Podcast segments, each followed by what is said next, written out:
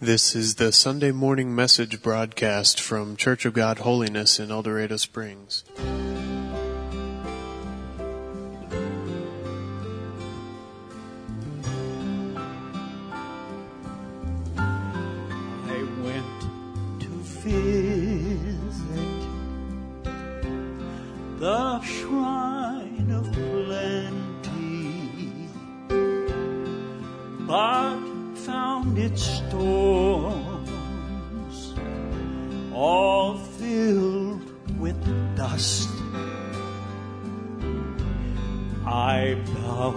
at home of gold and silver. But as I knelt there, they turned to rust.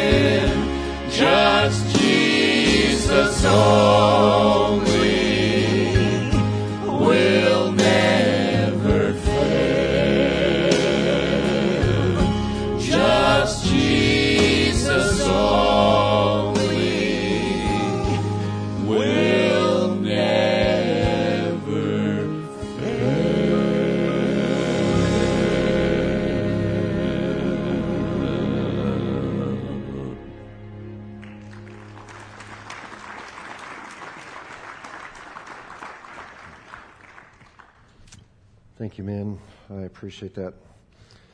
That song. Would you please open your Bibles to the book of Mark? And we'll be looking at chapter 10. Mark chapter 10. And uh, let's just uh, bow our heads and ask God to help us. Lord, as we approach your your word, just the time of the study of your word, I ask that you would help us to um, really understand what you are trying to say. God, we don't want it to be just my words, but we want it to be your word. And I pray that you would just help me as I try to articulate a few things that I believe you've laid on my heart this week. I ask for your help in Jesus' name. Amen. This is the seventh lesson in our series entitled Follow Jesus. And and, and I know that this series is going way longer than most of our sermon series uh, go, but when it comes to this topic, I feel that I'm in the slow class, and I, I really just uh, still feel the need to dig deeper into what it means to uh, be a genuine follower of Jesus Christ. I do know we're coming to the end, and probably next week we'll wrap things up and then transition maybe into the Christmas season. But um, anyway, just just uh, pray that today God would have His way. Now, I'm I'm not a prophet. I'm not the son of a prophet, but I want to make a prediction. Um, as we progress into this lesson today, I have a feeling that some of you will begin thinking of another person that really needs this lesson. Uh, maybe it's a boss, maybe it's a coworker, your kids, your spouse, maybe even your pastor. And, and, and I want to just make this clear. They may need it, and, and I know I need it. Your pastor for sure needs it, but unless you are just extra, extra, super duper, wonderfully perfect, you are probably going to find yourself in the category of needing the truth that we will study today as well. So, uh, if possible, I was just thinking about this week, you know, you see these horses pulling buggies going down the road. Sometimes they have on these blinders. Uh, Wayne, you know that, you know, blinders, so they can't see what's going on beside them, so it doesn't bother them and spook them. And, and so can we just put blinders on this morning and, uh, let's just focus on us. And let's allow the Holy Spirit to do a work in our hearts. Let's jump into our lesson. When we talk about following Jesus, there's an important assumption that we need to make. If we're going to follow Jesus, then Jesus must be a leader worth following. And most people, when they think of Jesus, they don't necessarily think of, of, Jesus in terms of being a great leader. Christians, you know, we think of Him as our Savior. Those outside of Christianity, they look at Jesus as, as a religious figure, maybe the founder of Christianity, but, but typically, most people do not see Jesus as a leader to emulate. And we're going to dispute all, all of that today, but, but, but I will admit this, and, and, and I hate to admit it, but most religious figures are not good leaders. In fact, many pastors are not, many pastors are not good leaders. You know, good leaders are typically about leading into the future, and unfortunately, too many pastors are about the past. Great leaders are about change, and and many pastors actually stand in the way of change. And so when you think about the church, sometimes it's sort of an atmosphere, of, well, let's just shoot from the hip and, and you know, God will help us and, and let's just kind of hope and pray and maybe keep our fingers crossed that things will go well and we'll do what we've, all, what we've always done. And in many churches, there is no evidence of, of a strong spirit-filled leadership. But that was not Jesus. Jesus was an extraordinary leader. There, there was no, there's no way that we would be talking about Jesus 2,000 years after the fact were it not for his extraordinary leadership.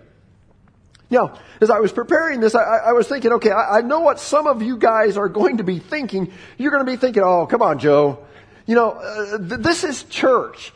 This is not a place for one of those, you know, motivational, reach for the top, reach for the stars, be all you can be, leadership speeches. This is not what that's going to be. Rather, the leadership to which Jesus will be referring in our lesson will be from the perspective that every one of us is a leader. If you are sucking air, you're a leader. You may not be the CEO or CFO of a company, but you may be a school teacher, and so you're the leader of your class. You may not be a congressman or congresswoman in Jeff City, but, but you're a coach. And so you lead those athletes that play under you.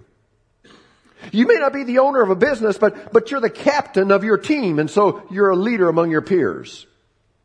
You may not have 10,000 friends on, on Facebook, but you work at 3M. And you have responsibility there. You may not be the pastor of a church, but, but you're a kids worker or a life group leader, and so you have the responsibility of leading those that gather under your teaching. You may not be a world renowned author, but, but many of you are a husband or wife or papa or Grammy. And so therefore you have leader, leadership responsibility there. You may not be on a board or, or have any elected position in the community, but you're looked at as a prayer leader. And, and when something happens, tragedy strikes, there are people that come to your mind and you think, I'm going to call them because they are prayer leaders. They know how to pray. They know God. So again, this message is not a motivational, you know, the power of positive thinking lesson that, that a leadership guru might give. Rather, this is a down to earth lesson that comes straight from the words of Jesus, giving us a leadership standard that he requires for all of us. Now, to begin with, and I don't think we really should have to do this, but just in case we need to establish Jesus as a credible leader, let me put it this way. In modern day terms, we'll just say that Jesus built his brand in three years. And during those three years, here's what he did. He laid the foundation that would lead to having hundreds of thousands of his franchises around the world that we call churches and having millions and millions of his followers that we call Christians.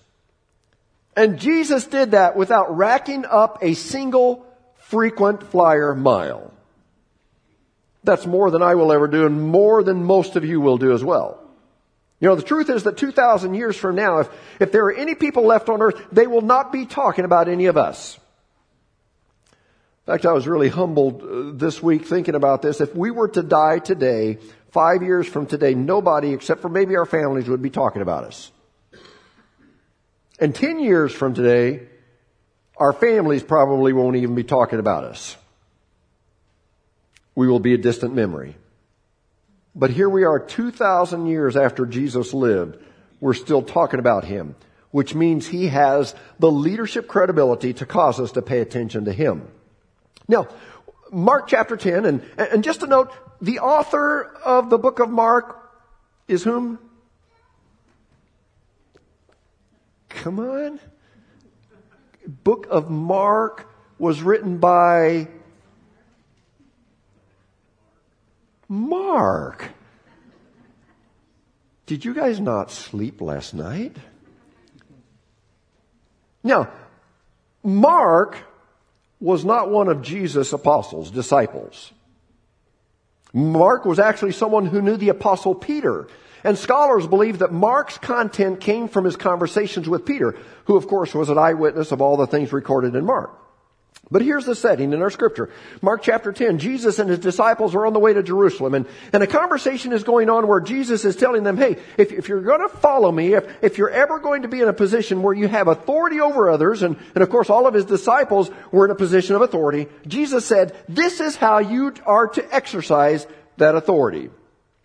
Let's pick up our reading, Mark chapter 10, verse 32. They were on their way to Jerusalem with Jesus leading the way and the disciples were astonished, while those who followed were afraid. Again, catch the word again. Uh, again. You know, the disciples were slow learners, and so again, Jesus is trying to prep the disciples for what was going to happen. So it says, again, he took the twelve aside and told them what was going to happen to him. Well, what was going to happen? Well, they had been on the pinnacle of popularity, but, but things were about to go south, and, and Jesus was trying to prepare the disciples for the hard times they would face. Verse 33. We're going up to Jerusalem, he said, and the Son of Man, who is that? Jesus, will be delivered over to the chief priests and the teachers of the law.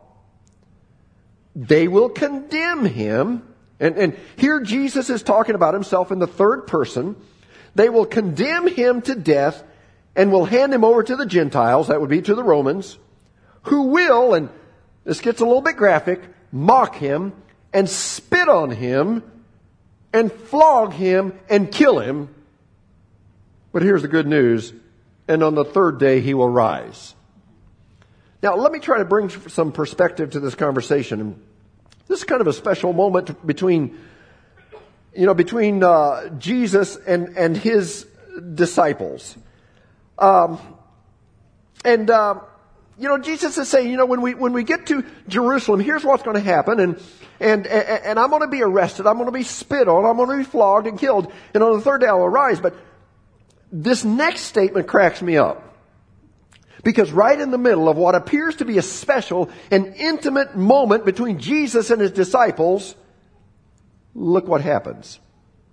Verse 35. Then James and John, the sons of Zebedee, by the way, by the way, just some trivia. What did Jesus nickname James and John? He called them the sons of thunder. That'd be quite a nickname, wouldn't it? Why did he nickname that? We don't know. But maybe they had bombastic like characteristics. I don't know. But he would say, James and John, the sons of Zebedee, came to him. Teacher, they said, we want you to do for us whatever we ask. Now my reaction is, really? I mean, here Jesus has just poured out his heart. It's like one of the last meaningful conversations before his arrest, but it's obvious that James and John, they've not dialed in. And, and so they say, oh, Jesus, sorry about all the spitting and the flogging stuff. But, but Jesus, would you do us a favor?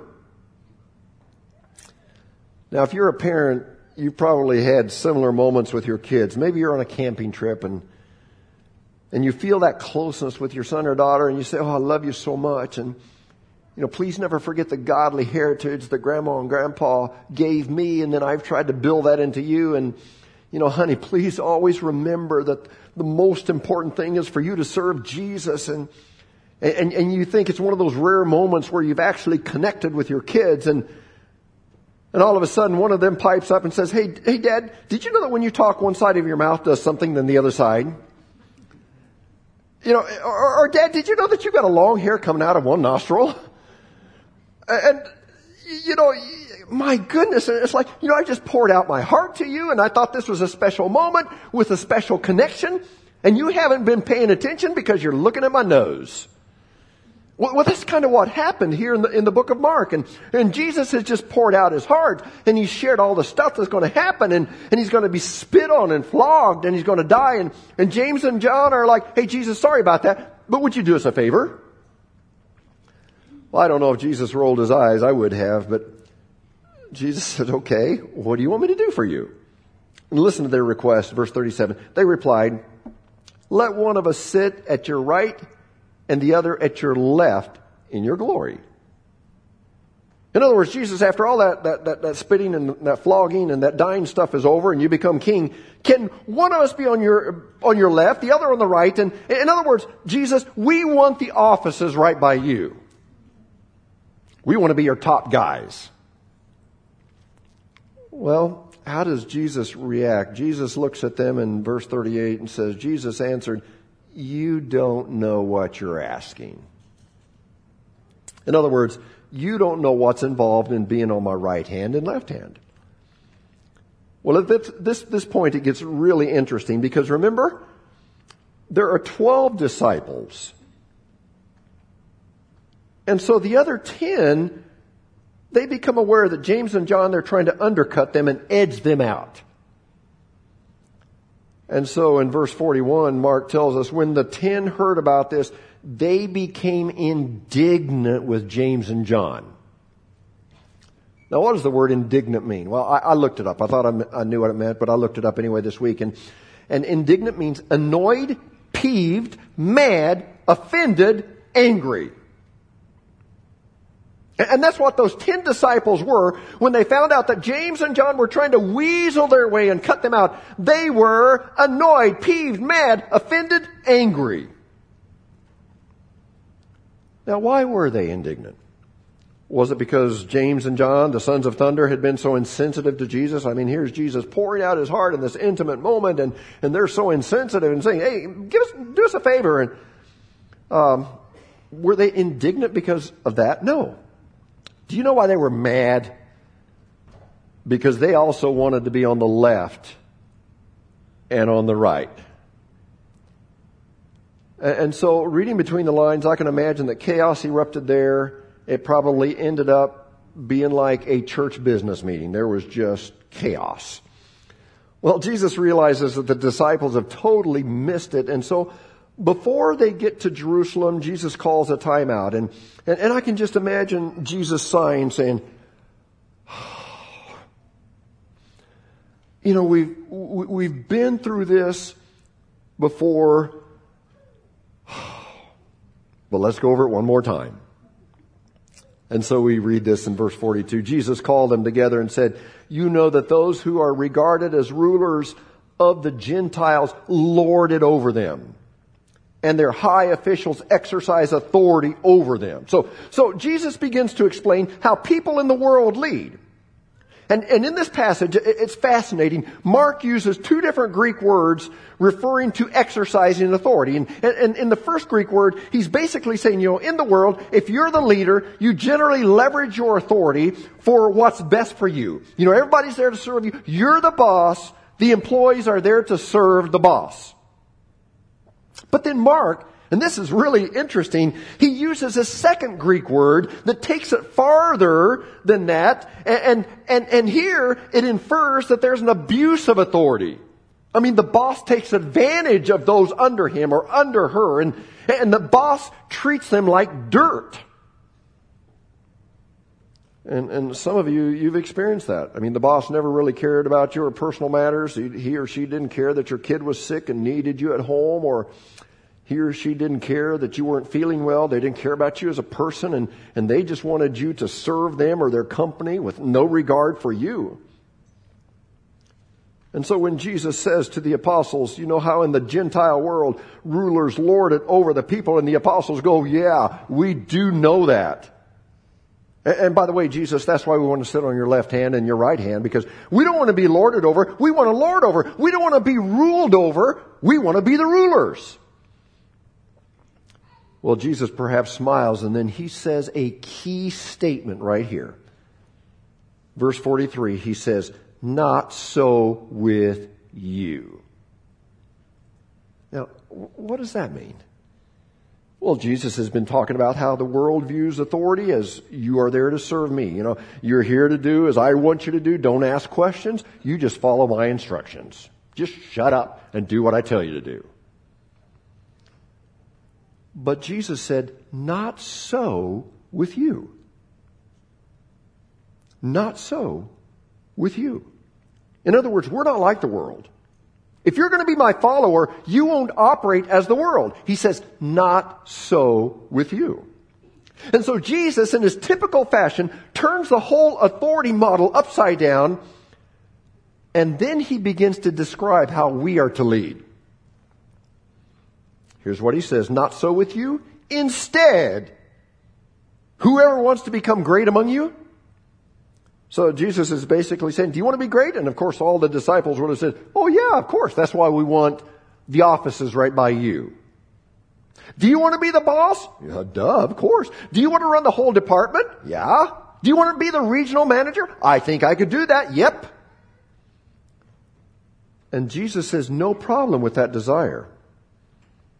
But he says, if you're going to follow me, then when you find yourself in a position of authority, then you need to lead like me. And he goes on and he tells how that is.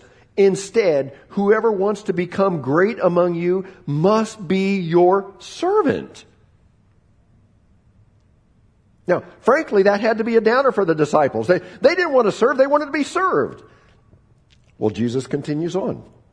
Verse 44, and whoever wants to be first you know, first is like the big wig, the head hog, the big cheese. the head honcho. Whoever wants to be first must be slave of all. And I wonder if at that point the disciples didn't say, Jesus, what, do you mean that if we want to be great, we have to be a servant? And what do you mean that if we want to be first, we have to be a slave of all? And I wonder if they said, Jesus, that's your problem right there. It's obvious you don't know much about leadership. Now, when you hear that model for authority, it's natural for us to think, but Joe, snap back into reality. This was 2,000 years ago. And yeah, it might, might work today in a church setting, but don't tell us that you're so naive to think that that applies for 3M or WIT printing or, wherever you work. But I want us to understand that the context for this statement that Jesus made was not for a church setting. Jesus was talking about any position of authority. He was saying, if you're going to be a follower of Jesus, and God happens to give you a measure of authority, whether it's in a business setting or whether it's in a nonprofit setting, leading like Jesus is not lording over, rather it is serving. Now, just for clarification, here's what Jesus was not saying. Jesus was not saying, well, if you're in authority, you need to just kind of wander around all day long and go get people lattes and kind of run errands for everybody and serve them and let people just run all over you. Jesus is not saying that. He was not saying that those in authority shouldn't stay on task and be productive. He is simply teaching that, that when we have authority, we are to leverage our authority for the benefit of those under our authority, whether it's at home or in the marketplace or in the community or in the church. We don't leverage our authority so that people can serve us. Rather, we leverage it so that we can serve those who are under our authority. And here's the reason Christ's leadership plan works, even today. Because if I believe, you know, wherever it is that I have authority, you know, at home or at work in the church, but if I believe that as the boss, I'm here for me, and you are here for me, and everybody's here for me, then I better watch my back because nobody else will. And, and some of you probably work in places like that, or if you work there, you're in an environment where there's so much mistrust and it's self-preservation and it's self-promotion and it's a dog-eat-dog world. People talking about each other and, and gossiping and criticizing, tearing people down. But imagine an environment in the home or at church or at work where, you know, let's just say I'm the boss and so I actually believe that I'm here for you and, and then you are there for those people that report to you and, and they are there for the people that report to, uh, to them. And if that's the mentality, then it totally changes the work culture and, and people have the freedom and the trust to invest in others instead of just promoting themselves and tearing down others that might be competition to them. Now, here, here's the interesting thing. Every generation or so, someone comes along that tries to reinvent leadership. And so they do research and ultimately write books that supposedly have completely new leadership concepts. And, but one of the main questions that, that all of these authors and researchers ask is this, what makes a great leader? You know, what are the seven habits or, or the five habits or the three things or the six things that cause people to be great leaders? And in the 80s, some of you would remember the name Stephen Covey. Remember the book, Seven Habits of Highly Effective People. And then more recently, it was Jim Collins' book, Good to Great. And it's interesting, but, but Collins said that when he went, around asking people what would be the distinct, what is the distinguishing characteristic of, of great leaders, he, he thought in his mind, I know the answer, but I'm just going to ask people. He said, I know the answer is charisma. Because charisma equals leadership. And when people have great charisma, then people have to respect them. But he said his research proved him wrong. What he found that the distinguishing characteristic of great leaders was it was not charisma. Do you know what? It was humility. Humility. in the midst of these leaders, you know, their ambition and drive, there was a genuine concern for the people they led. To which I, I think Jesus would say, I told you so. 2,000 years ago, I told you so. Now, before we head home, let, let me try to make this lesson practical and, and give you two things that we can all do. And the first practical take home is in the form of a question. It's a powerful question that we should ask and uh, write it down as well. Here's the question What can I do to help? And there's someone in this church that has basically taught me this almost on a weekly basis. They will text me or they will call me, they will talk to me. How can I help you? Is there anything I can do for you? Now, now why is this question so important? Well, because when you ask that question, essentially you're asking, how can I loan myself to you? How can I bring my resources? How can I bring the things that I'm able to control or the influence I might have? How can I loan them to you in a way that will help you? What can I do to help? And really, did you recognize this is the gospel? This is God looking down on our sin filled, broken world and asking the question, what can I do to help? Because He knew that we needed help and, and He knew that we couldn't fix ourselves. He knew that we were a mess. And what was the help that God gave? He sent His, sent us His beloved Son Jesus to die on the cross for our sins. What can I do to help? And I know for some of you, if your boss were to walk in tomorrow, if he were to say, Hey, what can I do to help you, would pass out because you work in an environment where the boss isn't supposed to ask that. You, as the employee, you're supposed to ask that. Furthermore, and this really gets down to the nitty gritty. Are, are, are you listening here? I wonder what would happen this week if we would go to our wife or our husband and say, honey, I, I know you're carrying a heavy load with the kids. Or I know you're carrying a heavy load at work. What can I do to help? You know, Jesus says we're to leverage our authority for the benefit of those under our authority. And, and one of the simplest ways to do that is to blend in our culture into our culture at home or the culture at work or the culture at church. This very simple but powerful question, what can I do to help? Here's the second practical take home, and, and, and try to track with me on this. Look for opportunities to do for one what you wish you could do for everyone.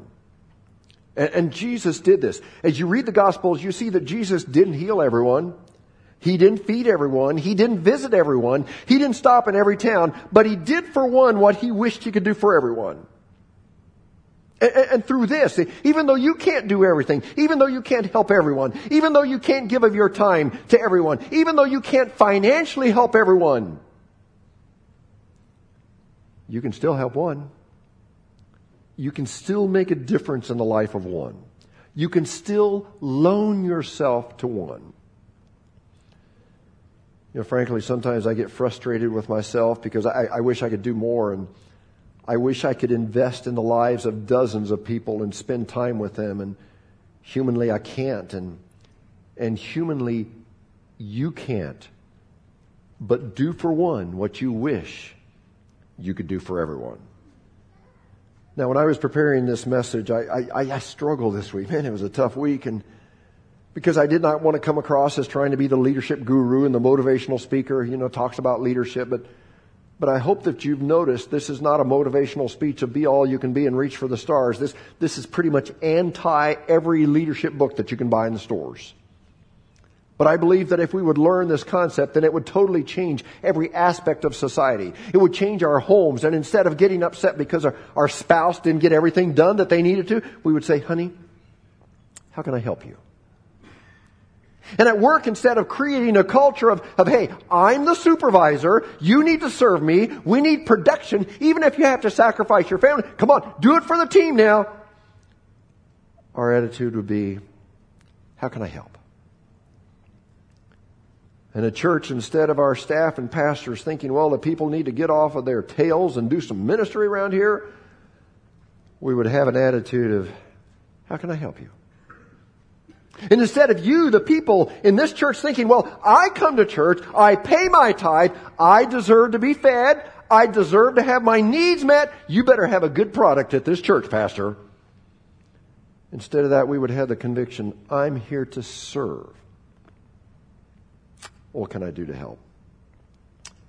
So Jesus said, You know how the world does it. The boss lords it over others. Jesus says, But not so with you.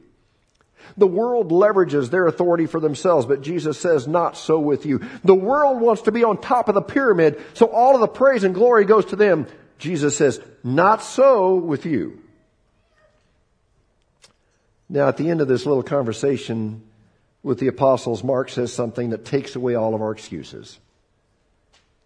You know, sometimes we, we hear some advice and we say, yeah, but. Yeah, I agree with you, but. Well, this next verse takes away the yeah, but. And here's how the conversation ends. Verse 45 For even the Son of Man did not come to be served in other words, he's saying, you, you think, if you think it's all about you as a boss or a husband or a wife or a pastor, if you think it's about having people serve you, then you've rated yourself above Jesus. Because Jesus did not come to be served. And how far did Jesus take this concept of giving of himself? Was it just, well, losing a bonus or, you know, sharing credit for an idea or was it not being, oh, this gets a little close. Was it not being noticed when he served around the church? No. It says, for even the Son of Man did not come to be served, but to serve and to give his life as a ransom for many. And so Jesus served to the point of giving his life. So, Here's my question, and then we're done. What does this look like in your world? Where can you begin? I don't know where God is going to ask you to begin, but I think maybe the obvious place for many of us would be to begin in the home. And don't go to your spouse and say, Well, Joe preached this morning that I should ask you, How can I help you? So I'm doing that. I'm fulfilling my assignment. No, no, no. But maybe you could say it this way Honey, I realize I haven't been there for you. I'm really sorry, and Joe's message helped me to realize that I need to loan myself to you. I need to help you. And then tomorrow morning, maybe you could begin your day by asking your coworker or your employee or your boss how can I help you today? And then all of us at church, maybe we could jump on the bandwagon and this week begin texting each other like crazy and calling each other and just offering to loan our talents and our influence to each other. Can I just make a bold statement here? This will change our culture. This will change our community. This will change our church. This will change our homes. And Jesus Christ will be glorified. So, two things. How can I help? And do for one what you wish you could do for everyone. And all of the people said, Father, I know this is anti everything our culture says. Lord, there's even part of me that says, wait a minute, that's, that won't work. But it will work because it's your principle. Lord, I, I want to just pray. I want to pray this morning for some of our authority figures, the bosses managers, supervisors, business owners. Lord, I'm thankful that we have some here in this congregation that, that do this. They already do this, and I thank you for that. But Lord, I pray that you would give them opportunities this week to just ask people, that are hurting, how can I help? Lord, I pray that those that are authority figures, the bosses, I pray that this would be an opportunity to model leadership according to Jesus Christ. Lord, I just pray for those in authority and God that they would catch a glimpse of the culture that could happen, could take place, the transformation. Lord, I want to pray for those of us as, as employees that maybe at work uh, we don't have a lot of authority. We're there working for others, under others. Father, I pray that our attitude would be right. And Lord, even as an employee, that we could go to each other, to our coworkers, even go to our boss and just say, How can I help?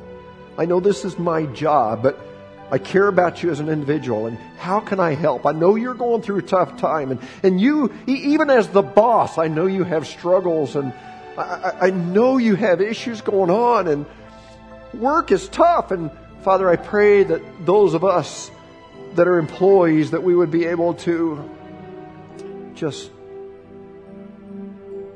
lend a helping hand, loan ourselves to them. I pray for our teachers. Lord, leaders over these students. And Father, I realize that we're limited in, in how much of Jesus we can inject into our classes. But Father, I pray that within the framework, within the what is what is allowed, that they would be able to just somehow build into their students that it's about serving. And Lord, as they make plans, as they dream dreams of what they're going to do in life, that somehow our teachers would be able to just, Lord, let them see the beauty, just the fulfilling life of serving. Lord, I want to pray for our coaches today. Lord, I, I thank you that we have several coaches in this church, and these are coaches that love you. Lord, there's no better place than to just be able to model what you say in your word. Lord, I pray, I pray that you would just give them opportunities to make a difference among those students that, Lord, sometimes it's so tough with parents because they're upset. My kid didn't get playing time. And Lord, all of those things that sometimes we don't think about, but Lord, it's real. And, and I pray that you would just help them to have that wisdom. Lord, I pray for those that work at 3M or WIT printing. I pray for those in the car business. I pray for those who are self employed. God, I pray that whatever type of authority we exercise over others, Lord, that we would leverage for leverage it for those that are serving under us. That we would not see ourselves as better, but we're cre- created equally. And so, God, I just pray a blessing upon, upon all of those in authority. I pray for our homes. Lord, I pray that husbands and wives would love each other and that they would serve each other. Lord, I pray for the young people, children, Lord, that they would, God, sometimes that they, uh, sometimes they think that maybe parents are there for them and do everything for them and but Lord, I pray that maybe there would be some young people that would go to parents this week and just say, Mom and Dad, I know you're carrying a heavy load. I know you've done so much for me. You've sacrificed. And how can I help you? How can I help you? And so, Lord, I just pray that this would be an amazing week. First of all, as we serve you, and then as we serve each other, let our culture be a culture that would honor and glorify Jesus Christ, our Lord and Savior. Thank you, Jesus, for your word. It endures forever. We pray this in Jesus' name. And all of God's people said, Amen and Amen. You've been listening to the. Sunday morning message broadcast from Church of God Holiness in El Dorado Springs. Our messages are archived at www.eldochurch.com or to order compact discs or DVD videos of the messages, call the church at 417-876-2200. Thank you for listening.